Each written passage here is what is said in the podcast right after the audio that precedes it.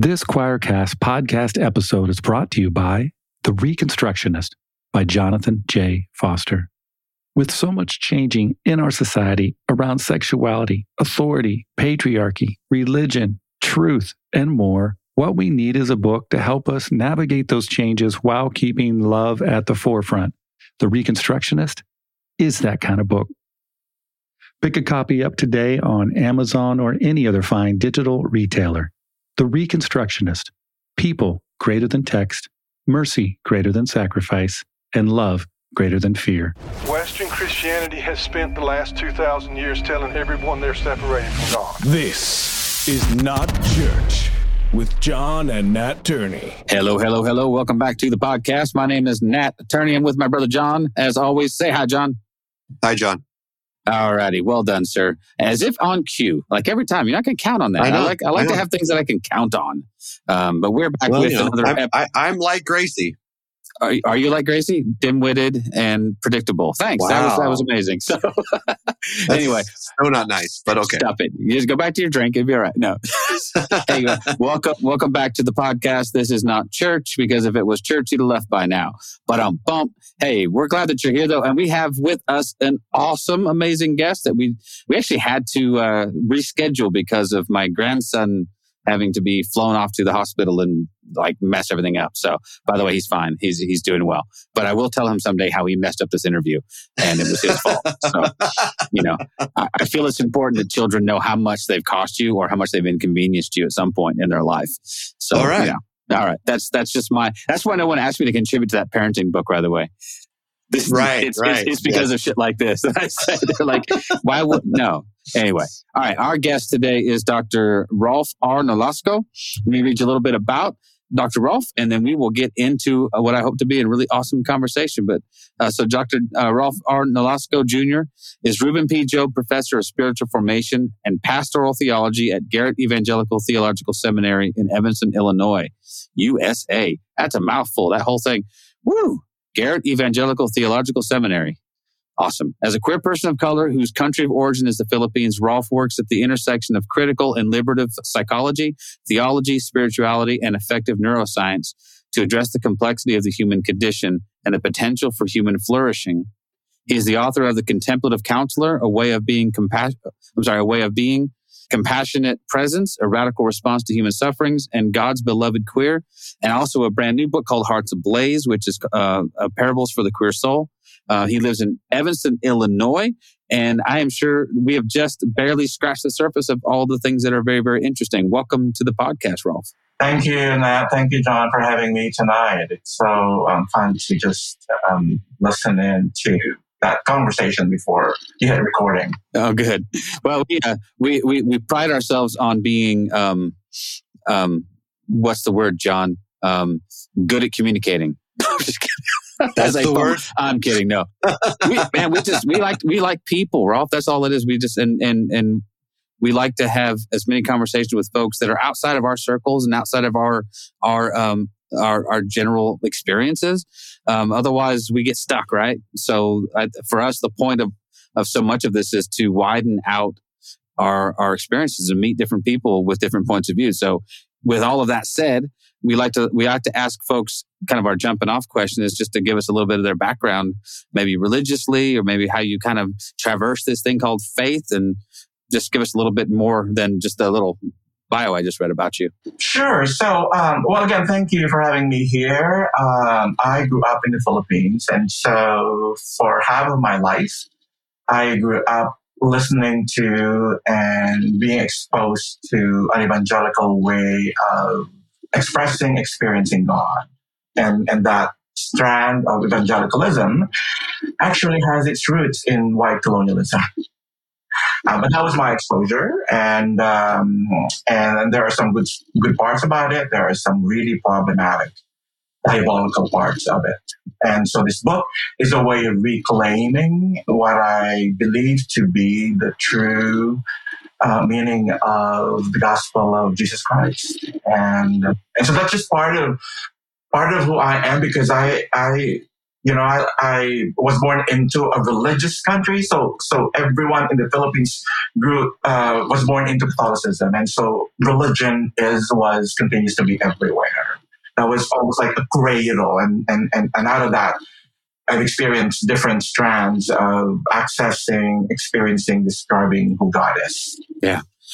I mean, I would imagine then too, uh, uh, my understanding is that sort of fundamentalism too within the Philippines is pretty strong, right? Would you describe your religious upbringing as pretty conservative? Oh, I, yeah, I think so. I, again, 300 years of Spanish colonization. Yeah, yeah. And so, you know, the Bible was used along with the sword to dominate um, peoples.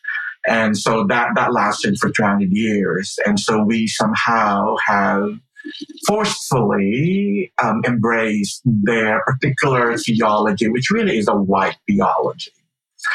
And, and, heavily, you know, Catholic in orientation. And then after that, uh, the Americans came.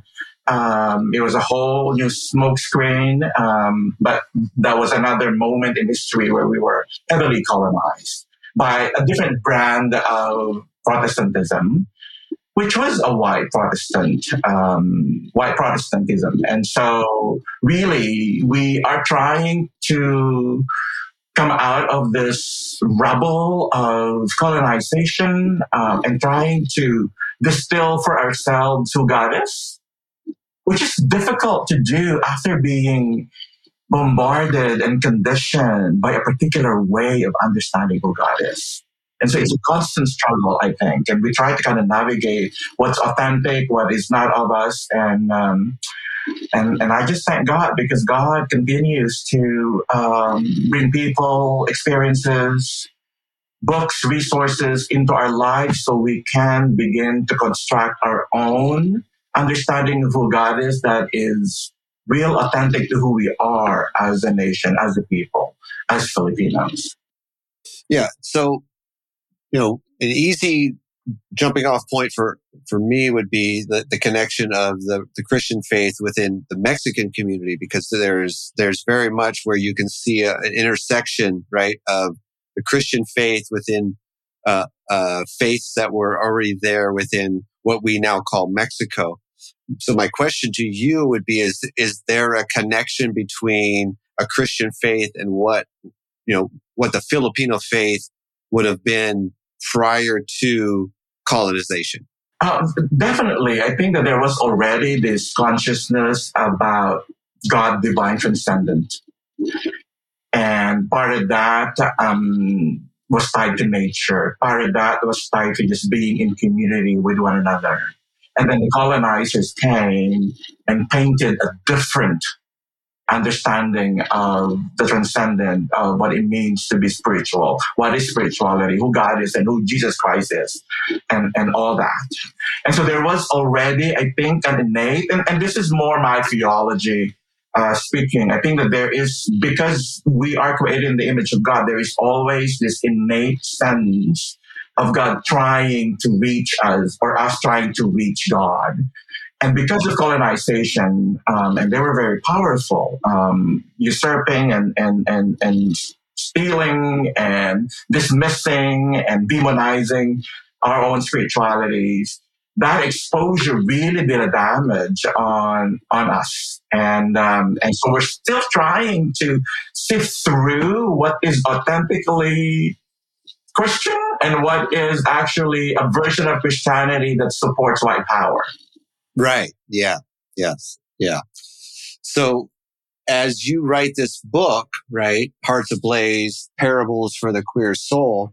So you're not only, you're not only dealing with this colonization of your nationality, you're also dealing with your sexuality, right? Uh-huh. You're dealing uh-huh. with this, this, this whiteness, which we know as is, is specifically a construct, right? Created by specifically Western, Western Europeans to create dominance over people that we call people of color.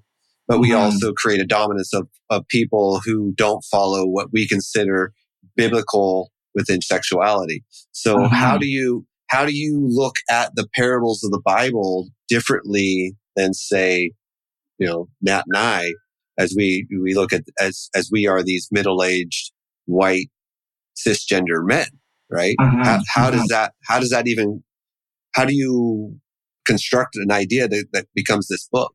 Hmm Well, uh, thank you for for um, um, phrasing it that way because when I wrote this book, I wanted to turn the table around and use the scripture as a resource, not as a uh, as a as a weapon.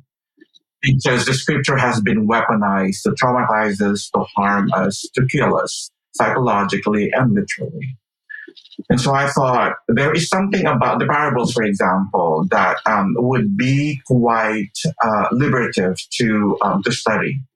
And and and and I grew up listening to a particular reading of these parables, and and these are normative readings that are very race and gendered. And and so I thought, well, parables are in some ways are like queer life in a way that they are there to serve a particular purpose, but the purpose are actually quite multidimensional and colorful.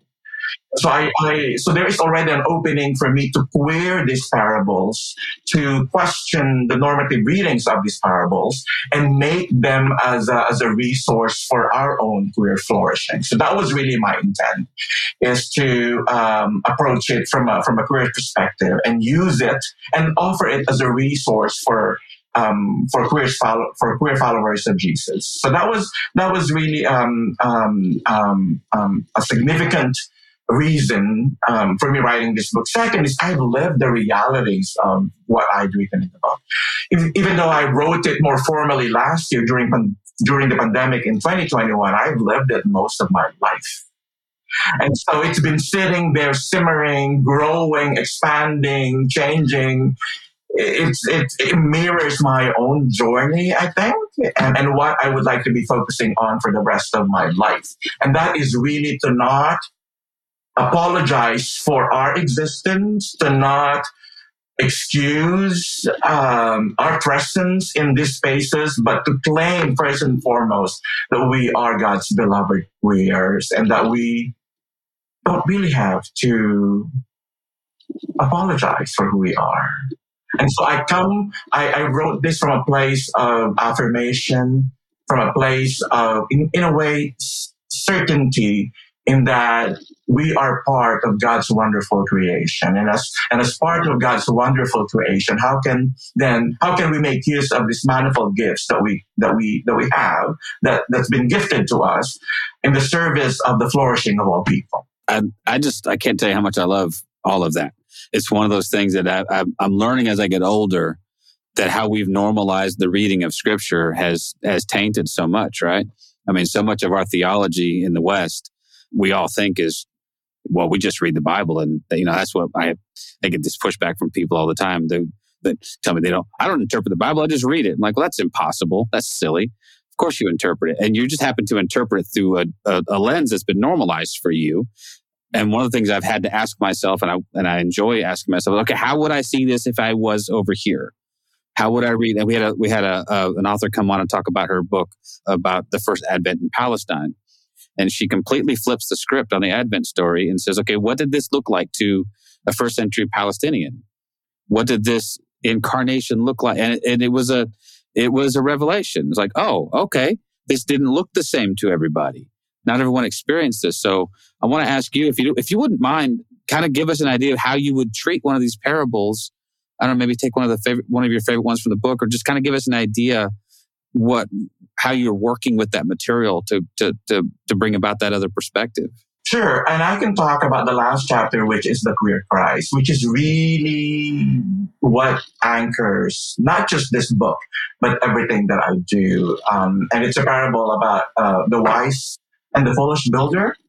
And I approached that by I I used to be a therapist, and so I I try to be empathic and and gentle to my queer siblings who will read this text and are still grappling with the trauma and harm that they've experienced in religious spaces. And so when I, the, re, the normative reading of that text is Jesus is the cornerstone. Jesus is the foundation.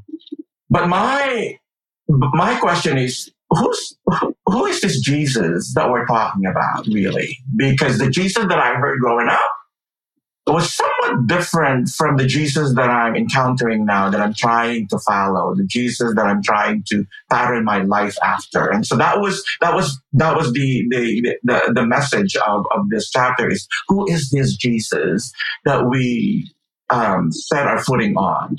And so by by by asking the question that way, I then started to offer a different kind of Jesus.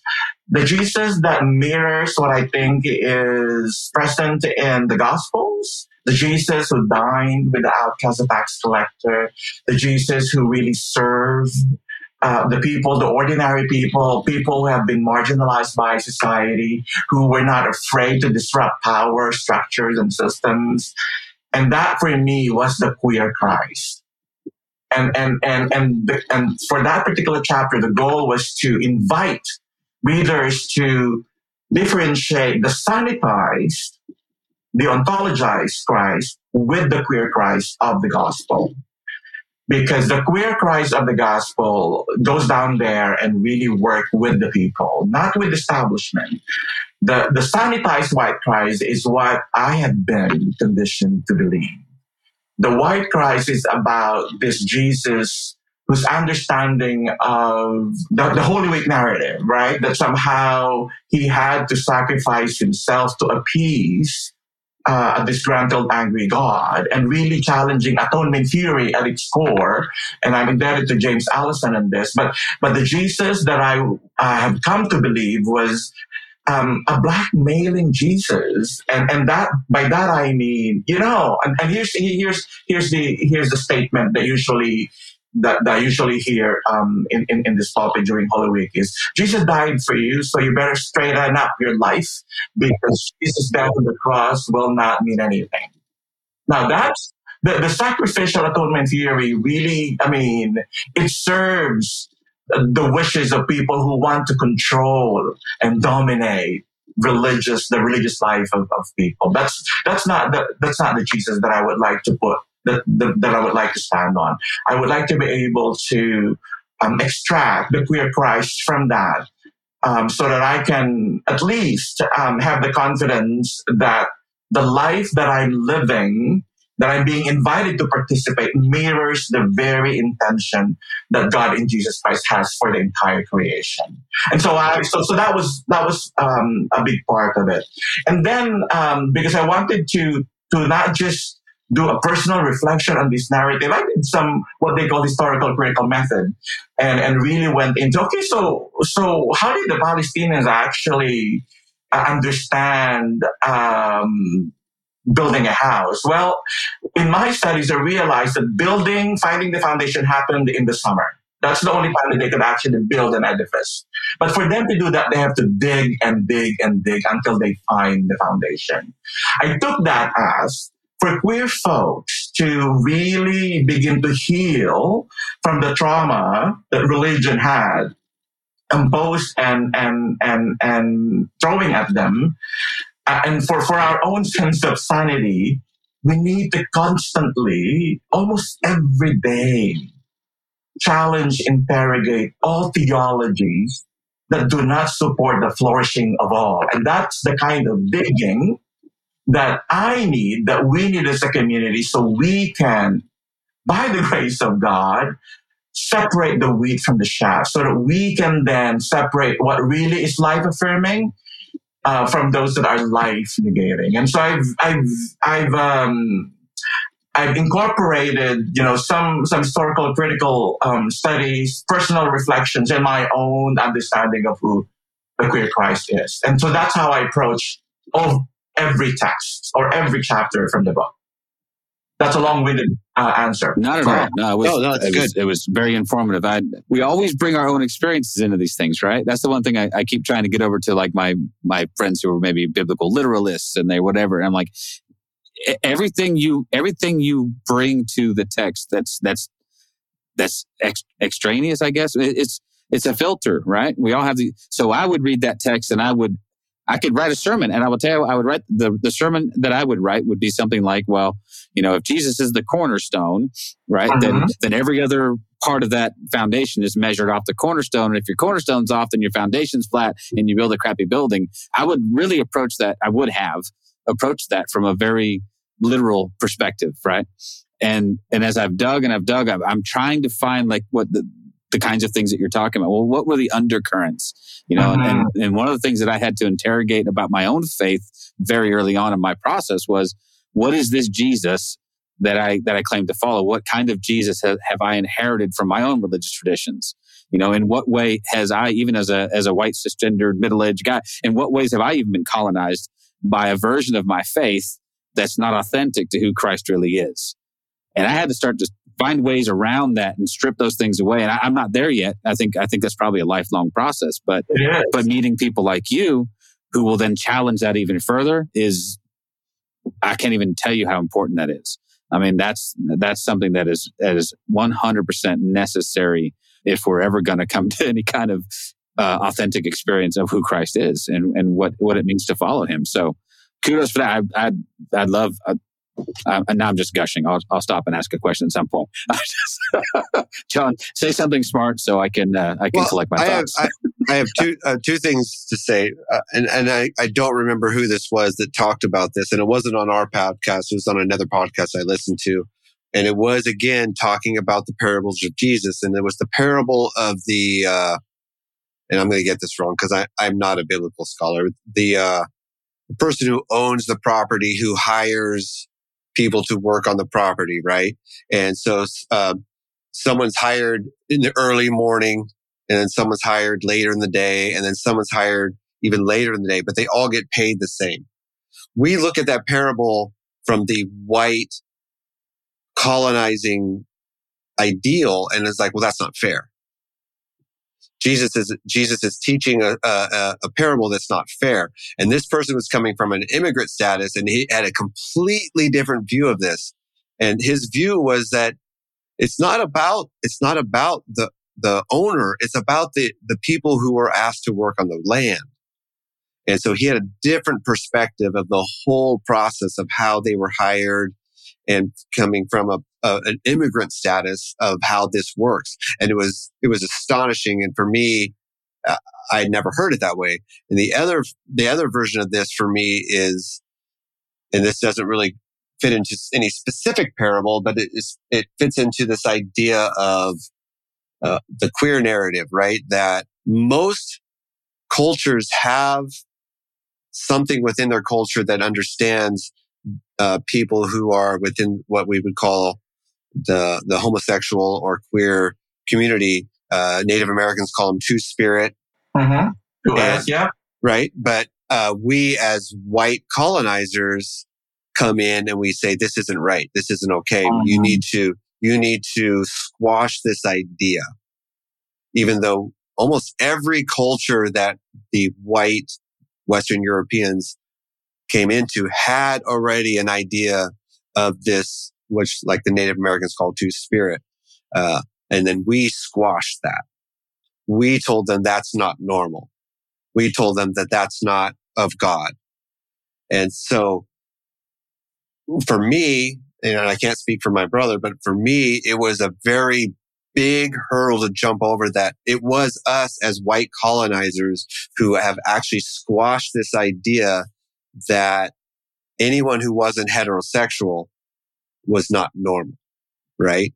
And that so anyone who what's yeah exactly an abomination, but within almost every culture outside of the Christian faith, this was an accepted part of society that we as white colonizers squashed. Yeah. How much of that though comes from our seeming obsessive need to moralize everything? You know, I mean, that's it, it's really strange because it seems like Jesus went out of his way to not I don't, to not moralize everything.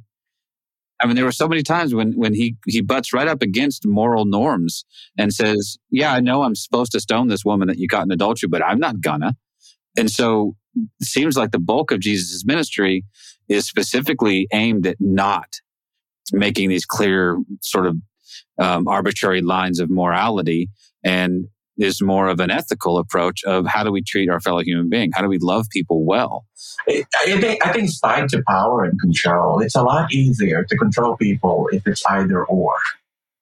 This is good, this is bad. It's a lot easier to control people if we moralize every little thing in this world, right? And so that also, in some ways, dismisses people's agency that dismisses people's ability to think for themselves, to actually allow them the opportunity to not just think for themselves, but think alongside their community, to think alongside the innate divinity that is in us, right? That's all obliterated because they're, yeah, they're threatened by people who are reflective, insightful, and have empowered people. Yeah, it's, it's, it's, it's it's sad you know it is unfortunate but that's that, that seems to be you know when i when i when i'm critical of religion that's what i usually mean.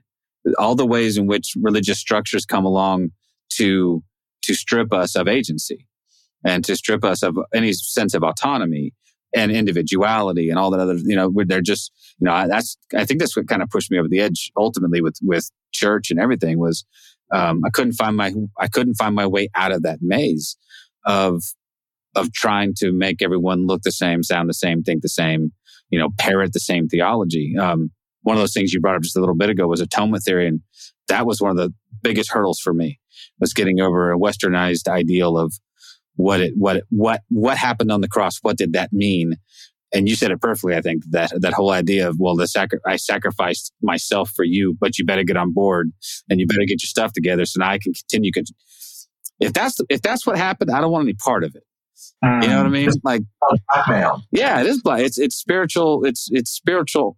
Yeah, blackmail. That's the right word for it. I'm, I'm trying to think it's, well, it's, uh, I was having this discussion with my one of my with one of my sons, and uh, we had just read the, the book Love Wins, and I I'd asked him to read this, and he's not he doesn't you know not a big theological guy, but he read it, and he was his his response to that book was well, duh.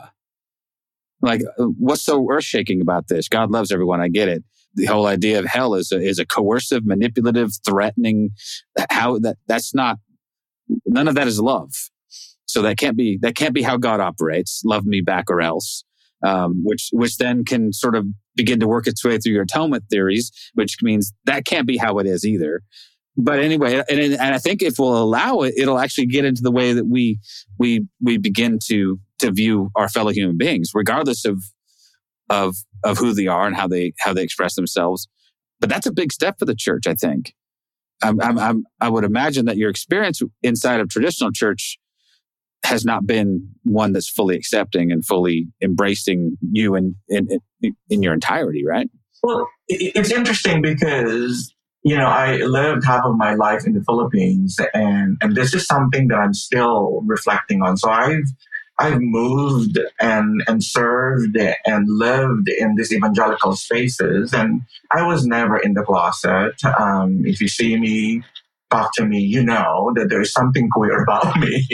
um, but but yet in those spaces, I I felt accepted with a question mark. I felt affirmed with a question mark. I felt I felt honored with a question mark, and I, these question marks are lingering because I was a very functional, productive person. I was a very functional, productive Christian. I wasn't, you know, I wasn't um, uh, doing things that will create scandals. I was a really good Christian dude. And, and, and, but I, I did, I did not make any noise. I was just doing things because I just love the Lord and, and really wanting to serve the Lord. And, and so, I think personally, on a, on a, on a more personal level, I think people know and they love me as I am. When it comes to institutional pronouncements, when church needs to make a stand, that is when they start separating who's in out. But relationally, I think that I was loved by those people. Yeah. I, I you know, I, I can see that because that's been the experiences that I've had in church where there have been people around me that I knew were out and they weren't you know, they weren't, they weren't hiding who they were. And, and they were, you know what, what you said just clicked because they were very productive. They were the ones who were helping set up church on Sunday morning and serving the coffee and doing the things. And but I also knew in the back of my mind that there was a ceiling for all of them. Mhm. Like there was going to be a place where their their level of involvement would be curtailed at some point. Be like, hey, you can do this and you can do this, but you're probably not going to stand up and preach on Sunday morning. And you're probably not going to be allowed to, to, our church wouldn't have allowed you to sing on the worship team or, you know, I mean, some, some sort of platform. Like we've elevated that. Those people on the stage are somehow have to be better. I don't know. But, and that's what started to cause me to, to, to ask some really hard questions. You know, I'm like, well, this, this doesn't seem, this doesn't seem right. You're willing to embrace and I think what you said is exactly true. Uh, like individually, relationally, there was no issue. There was no problem. But institutionally, there would have been. Uh, is, am I saying that right? Would you agree? and, and, and- and that's that's that's the crux because that's that whole issue of belongingness is important for for people and and so the conversation around queer matters become the dividing line uh, that determines who belongs where Right. and usually that's done publicly right? And so when when situations like that happen publicly, that's when you will see who will be behind you or beside you when everything is accounted for. Well, and I'm thinking about my own. Again, I'm, I'm I'm inserting my own experiences here, but I'm thinking about those people that I did know, and had they say say I'm thinking of these these two women that I know who got married, but you can you can bet your ass they didn't get married in the church. So relationally, nobody had an issue with it, and people from the church went to the wedding, but they knew to not even ask to have that wedding in the church, and they knew to not even ask to have the pastor of that church conduct the And ceremony also- even though yeah. that was their pastor who they sat under for years and listened to and who loved them and who embraced them but that was a bridge too far like i almost feel like there was enough plausible deniability for them that they could say well you know they're so so go ahead and and and be out but just don't be too far out Mm. like like like It's conditional, isn't it? The acceptance, the love that we are actually proclaiming from the pulpit, from the church wall, is very conditional to very yeah you're yeah exactly so that's uh it's uh, it's heartbreaking i I, we've John and I've said this to as many guests as we've had on when we talk about these issues. Uh, I do see the church moving glacially. I think at times, I think slowly, but I do see I, I see more of it now than I would have 20 years ago. Mm, Um, where these conversations with a lot of people would have just stopped at the word queer Christian. Would have been a whoa, whoa, whoa, whoa, like that's not even a thing. Like like one of those would cancel the other out, right? So I see an ability on my part, at least, to have these really high level conversations with folks that that maybe even don't agree, but that are still willing to listen. More so now, uh, and but again, that's not my day to day life. So I don't know if that's been your experience at all. That maybe we're moving a little bit farther in the right direction. At a glacial. Yeah, yeah. Right? sort of in Yeah. like more like geological terms, like Remember that line from uh, uh, The Devil Wears Prada. So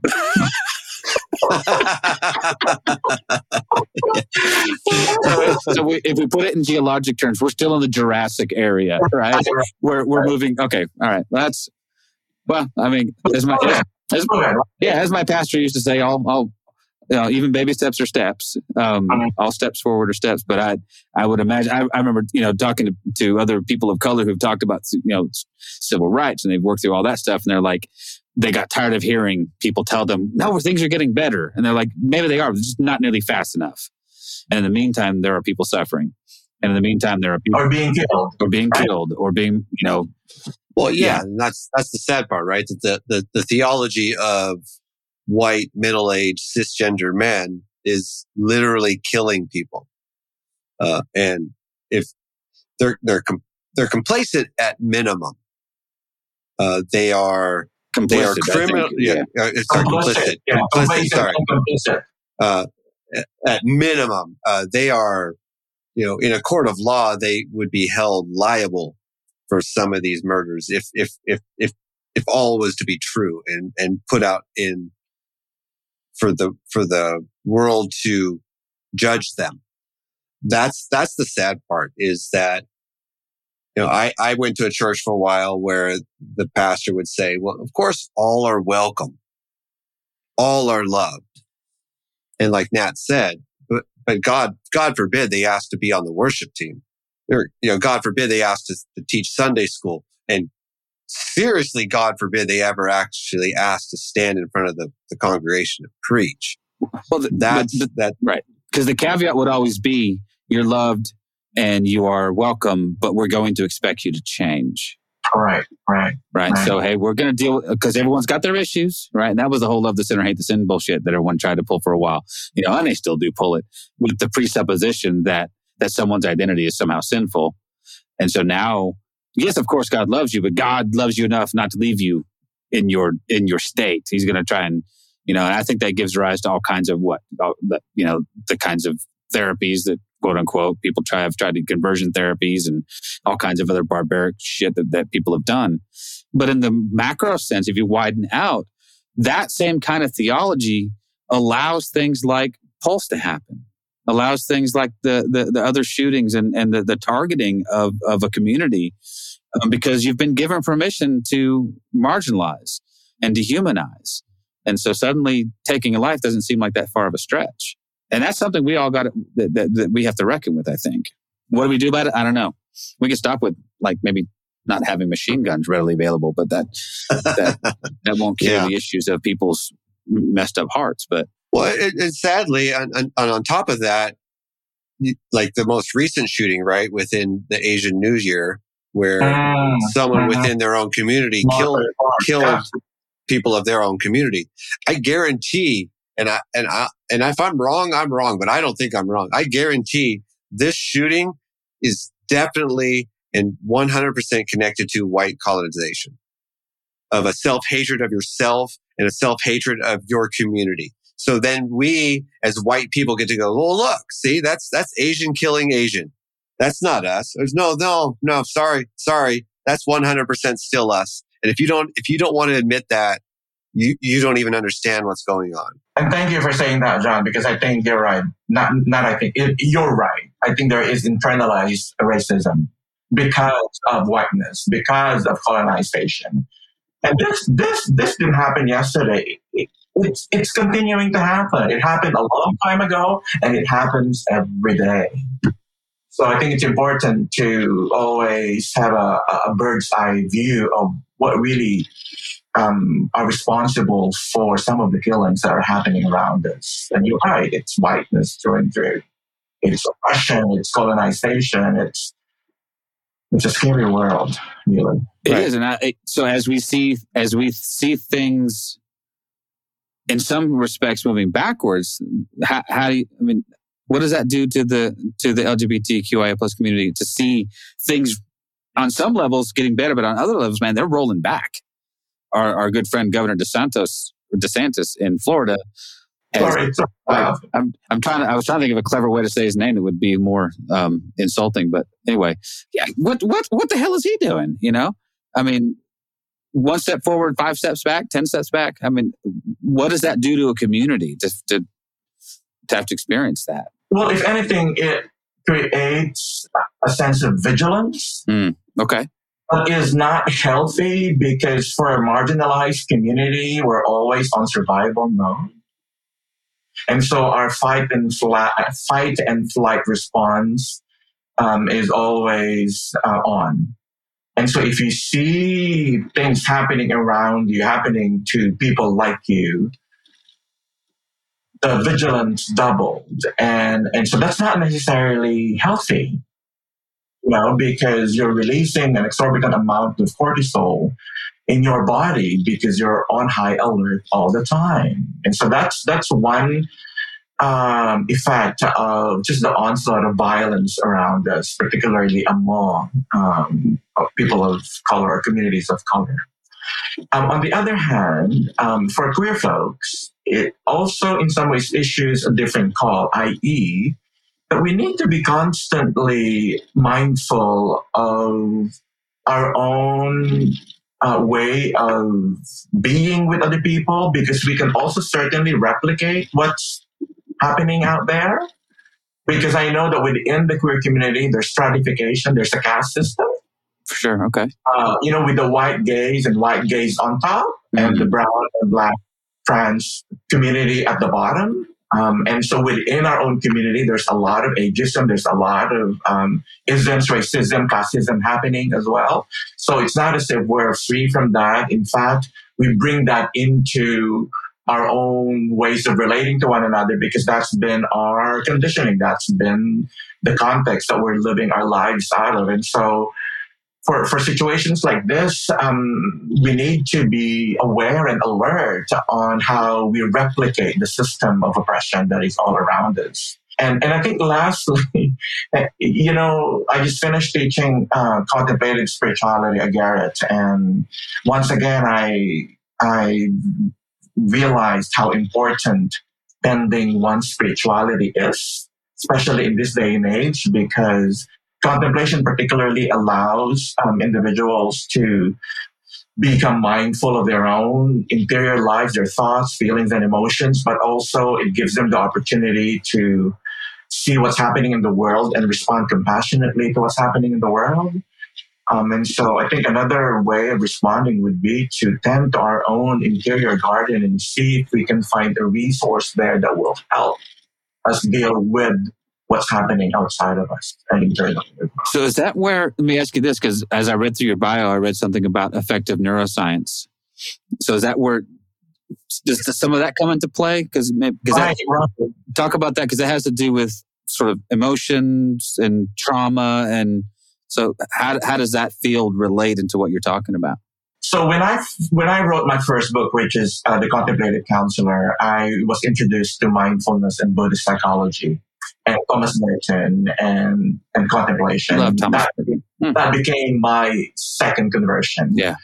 Um, and and I'm also quite an introverted kind of guy, and so I revel in silence and solitude. And so when I when this new world opened up, I I, I was there right away, and that became for me uh, the fuel for everything that I do. And and in contemplation, I became aware of I became aware of uh, my own sense of embodiment, how my thoughts and feelings just get you know they they shape and they dictate um, how I am in the world, and I become more aware of that. And and that training and that exposure therapy that I've done. Um, also expanded my understanding of how trauma works and, and, and how trauma uh, wrecks, not just uh, wrecks our own internal safety and, and, and what we can do to mitigate some of the effects, uh, traumatic effects that keep happening around us. I, my my approach to to my scholarship to my teaching is integrative in nature, and so um, I start with who I am as a um, uh, as a per, as a person of color, but I have I'm I'm embodied, fully embodied, and and and so I want to use my body as a source of wisdom and knowledge, so that when I am in spaces where I'm getting anxious and getting afraid, then I should listen to that pay attention to that because my body's telling me something. And usually I get that experience when I feel unsafe around me. If I don't, don't pay attention to those things, then um, I will get harmed and, and, and without psychologically without me even knowing it. And so, so that has given me, um, um, a, a, resource to, to, to handle really difficult situations. Um, and spirituality, I mean, meditation and mindfulness, does something on your brain as well. I mean, we, you know, in, in, in basic meditation, in basic breathing meditation, we, um, we calm our very anxious body, anxious mind. And so it does, it, it does a lot if we allow people to get to know their bodies, be acquainted with how our body works and, and how it functions, and, and what we can do to actually resource our own um, well-being. And, and that has been such a, um, a tool that I that I go back to um, to deal with everything else that's happening. Well, it seems like too, because one of the things that I address when um, in some of the stuff that I've written is this I feel like I feel like religion and the church has done a number on on our ability to trust ourselves mm. by inserting themselves as some sort of ultimate authority to which we're supposed to just acquiesce, and in the meantime, telling us at the other side of their mouth that that our hearts are are not to be trusted. And so there's this intuitive thing in all of us that I think relates to what you're talking about that we would normally, I think, listen to, except we've been told not to trust it. Because you know after all the bible tells you you know the heart is wicked and deceitful and it's you know sick and it can't be trusted. And and i think over time that just erodes don't you think? I mean can it just erode your sense of self erode, erode your own sense of autonomy and agency and so you figure and i, I think that's uh, at the at its at its worst that's what religion does to people. Well, it severs it severs our head from the rest of our body. yeah and and and this whole thing about I think therefore I am very Descartes understanding of, of of the world. I mean that also in some ways erodes um, what really is at the heart of what it means to be a follower of Christ. I mean the, the whole incarnation is about God taking on human flesh, and so there is something divine and sacred about the human flesh, and and yet that that that is usually taken as you know um, as bad or or or questionable or suspicious and and therefore disallow us from realizing the wisdom that is in our body as well Yeah, well, because because then, yeah. Oh my gosh, no, you, you got my head spinning. But so yeah, th- this whole idea of, tran- of of of Christian transcendence is is to me is is all about transcending. I have to transcend this corrupt mortal flesh. And so the spiritual has been elevated way above the physical. And so I need to I need to trust my my thoughts, I guess, more than I would my feelings, um, which I or, or I can't. It can't be true, right? I mean, because then you end up with what you what you talked about with this sort of sanitized version of Jesus who didn't feel anything, who who who was never afraid, who was never sad, or was never you know. We've just created a two a two dimensional caricature of a human being who uh, we could never possibly understand or follow. So that and it's gendered, gendered as well because reason is, is more a masculine uh, masculine trait and then an emotion is a feminine trait that's how uh, that's what happens when when we think either or right justifies certain arrangements in society no, you're exactly right. Wow. It's it's interesting because um, when my wife and I were married, I was very much outside of the faith, and so when bad things would come up in our in our in our life, my wife would turn to me and say, "Well, what does your gut tell you?" And I would give her my response. It's like, "Well, my gut says we're going to be fine," and she would and she would believe that inherently. As I kind of re-entered the faith, my quote unquote gut instinct went away because I instinctively re- reminded myself that within the faith, my, what I believed internally could not be trusted because I had to believe in God. And so this idea that I could inherently tell my wife that my gut says that we're going to be good or my gut says that this is a bad situation and we should probably move away from it went away. And sadly, uh, to this day, because of my reconnection to the church, uh, my wife doesn't really trust my gut anymore. and I think that sadly, I, because I did, I allowed my faith to take over what inherently told me what was going to harm us and what was not going to harm us or what was going to be okay and what was not going to be okay. And so I lost that connection to the divine that allowed me to hear, yeah, this is a bad situation, but here, but trust me, we're going to be okay. And that's sad because I let this white God tell me that I, I could not trust myself anymore. And so that, that's, that's just, you know, I'm, I'm, I'm coming to grips with that. That's a sad situation that I, I, I have, I've broken that, that trust between me and my wife that allowed us to have that moment where she would look at me and say, are we going to be okay? And I could say, my gut says we're going to be okay. And so that's sad. you say uh, you say it sad, and I laughed. I didn't mean that derisively. I, no, I apologize. No, I, I, you know, I, I, I laugh.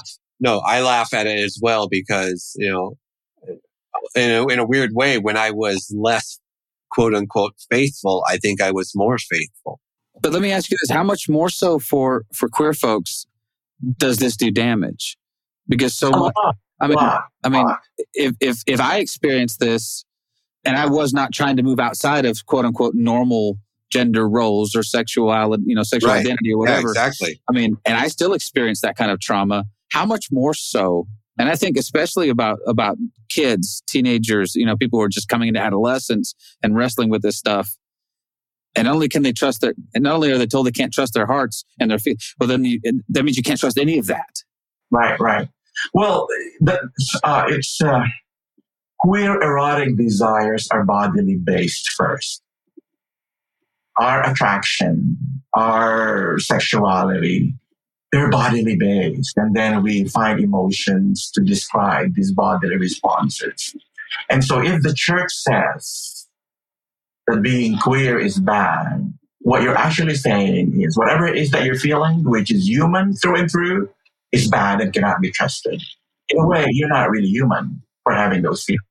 Right? And so and so my my my thesis in, in, in this book is your queer erotic desires, they're God's gifts to you. It's something to be embraced, to be celebrated, to be affirmed. Just like any cisgendered person whose action and orientation are bodily based as well. But they're okay. They're affirmed. We've got ceremonies. The church blesses that because that's how heterosexism works in patriarchy.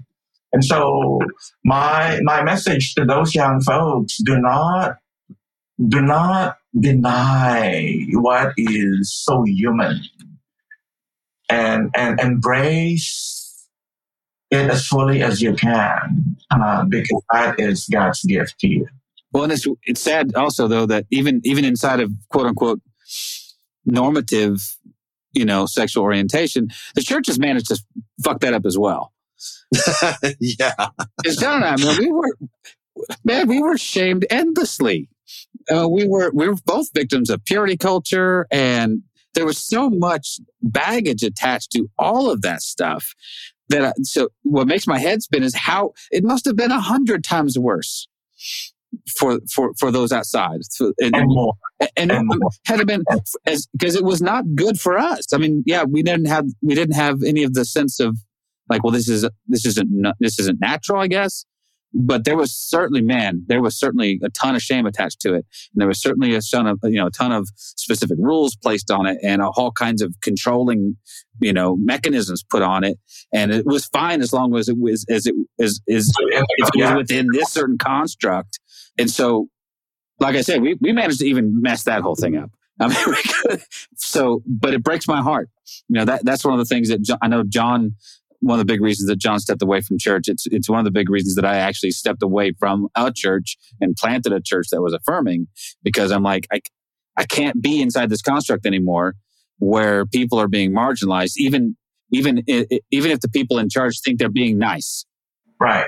We're being marginalized for being human. For, yeah, Yeah. exactly. I I um It's, it's just it's sad. when I when I left the church, I was very heavily connected with a theater group, which for whatever reason, and, and, it, and that's a whole other story as to why so many queer folks end up in theater. And I think that would be an, a, an interesting story on itself as to why that happens. But I, you know, I'm doing a show. There's a friend who is obviously gay and he's doing everything in his power to say he's not.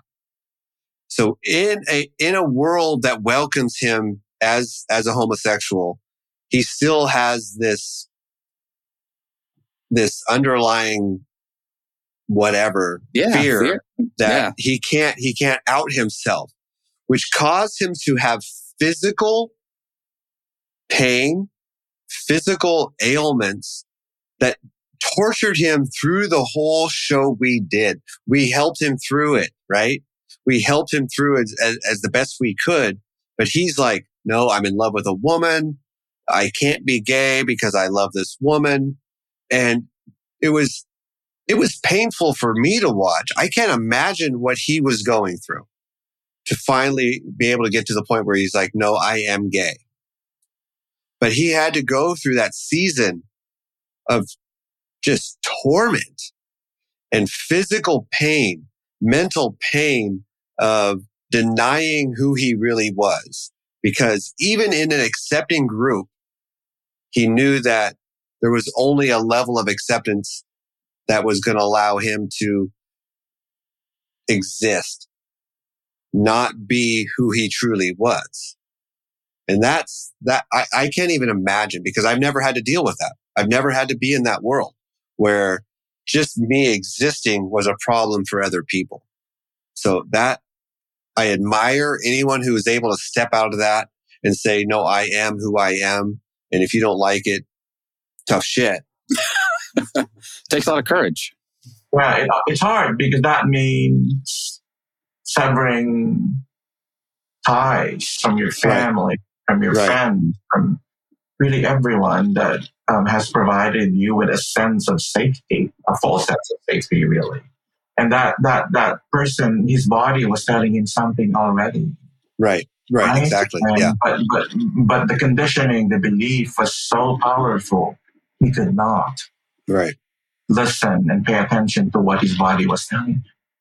So, I mean, you know, this is like a soapbox, soapbox moment, right? That I'm going to say, but I was like, so as we, as we move forward, uh, I want anyone who understands that they don't feel like they don't fit in, they don't feel like they don't belong, but there are communities for them.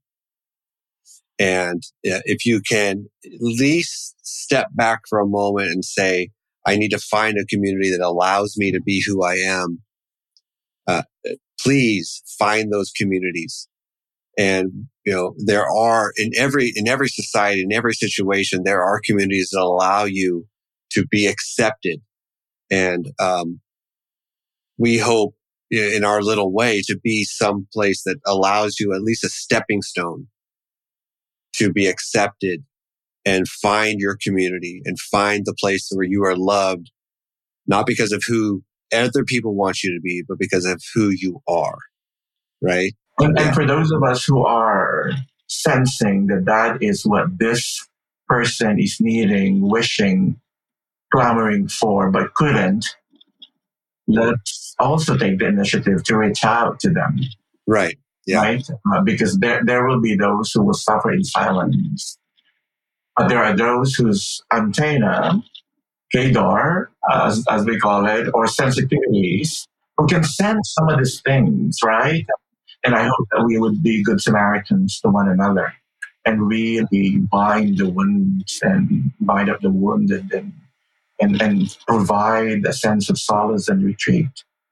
There's so many of us suffering in isolation. Well, I, I as we wrap this up and we start to wind it down, I, I could talk to you forever. I mean, I, I I have this experience with so many people that we have on the on on the podcast, and I'm I'm always just amazed at how quickly connections can be made. And we go, man, we could just hang out. We could, but I, I I am so thankful for people like you who are writing books like this.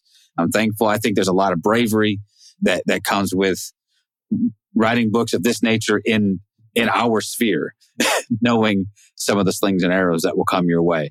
Um, so I appreciate you being being willing to do that. Um, if you guys, if you want to do anything at all, go buy the book or the books. There's more than one, but the newest one, Hearts Ablaze: Parables for the Queer Soul, uh, Rolf R. Nolasco Jr. Uh, you, it's well worth your time. It's well worth your 15 or 20 bucks, whatever it costs on Amazon to, to support the work. And we'll make sure and link to whatever you've got going on social media wise. If you've got um, classes you're teaching or whatever you're doing, we just, we want to make sure people can get connected with you if they want to. And, uh, man, I don't, from the bottom of my heart, thank you so much. I appreciate you coming back and rescheduling this with us. I, I enjoyed the conversation very much. Same here. Thank you so much for this conversation, really a dialogue. Absolutely. No, thank- And we really appreciate you championing our people. Well, we, uh, Are you are our allies? All right. Hey, there we go. All right, good. Well, I, I heard. I actually heard somebody say that the other day about even the, like the word Christian. I'm like, I'm not going to call myself a Christian. If somebody else sees something about me that they think is sort of Christ-like and they want to attribute that to me, fine. Um, I'm like, that's maybe it's a healthy way of looking at it. I'm, but we appreciate the chance anytime to, uh, you know, because the, the the other part of this is I hope that there are people listening who might maybe might not have thought about some of these things before, who might who might also get a chance because I, I have found that so much of this stuff is solved in relationships. Mm. Um, it's Always, always. so hard to marginalize people that you know. It's so hard to to to to think about people as two dimensional when you actually have a relationship with them. And so, I would challenge anybody, man, um, make some friends, widen your circles, find out some stuff, you know. And I haven't, you know, I haven't backed away from the the the notion that you know me as a 17 year old who had no idea what homosexual lifestyle or what what it, any of that meant, and as I'm stepping into theater. Uh, and being introduced to a whole group of people that I wouldn't have met if I hadn't been asked to do, you know, regional theater, that it completely changed my life. It made me understand, for lack of a better uh, definition, of, is that we are all more alike than we than we want to admit, and what we are asking for is love and acceptance, and that's really what it comes down to. And uh, you know, I have to, you know, unfortunately, fortunately or unfortunately, I don't know how you want to look at it. I have to thank my music teacher in high school for asking me to to perform in a local theater to really connect me with the LGBTQIA plus community and really show me that I was wrong a thousand percent because the, the church that I grew up in told me certain things about these people, right? That was a hundred percent wrong. And what I would really encourage anyone to do is like, if you really, if you really want to understand somebody is to get to know them. And that is, that's, that could be, you know, connected to the LGBTQIA plus community. That could be connecting with the BIPOC, BIPOC community. Anybody. If you don't, if you're not connected with them and you don't understand them and you don't, you're not willing to take the time to, to commune with them, then you don't really have a lot to say about what they're, what they are, what they are or what they aren't. And, um, that, that would be, that would be my last statement on all of this. Parting words from John. and now, deep thoughts. No, I'm just Yeah, kidding. no, Uh, all right, before I say anything silly to undermine the seriousness of what you just said, I will just say thank you again. I appreciate you. Yes, absolutely. And I like to always end with buy the book. All right, everybody, yes, go support go support the work. So we appreciate you. absolutely. Thank you for listening to This Is Not Church. Be sure to rate and review the podcast on your platform of choice. If you would like to partner with us, visit patreon.com slash this is not church, where you will receive exclusive content such as early access to episodes, videos of upcoming episodes, and live Q&A sessions. Be sure to check out our Facebook group or follow us on Twitter and Instagram. All the links are in the show notes. We'll be back soon with another episode.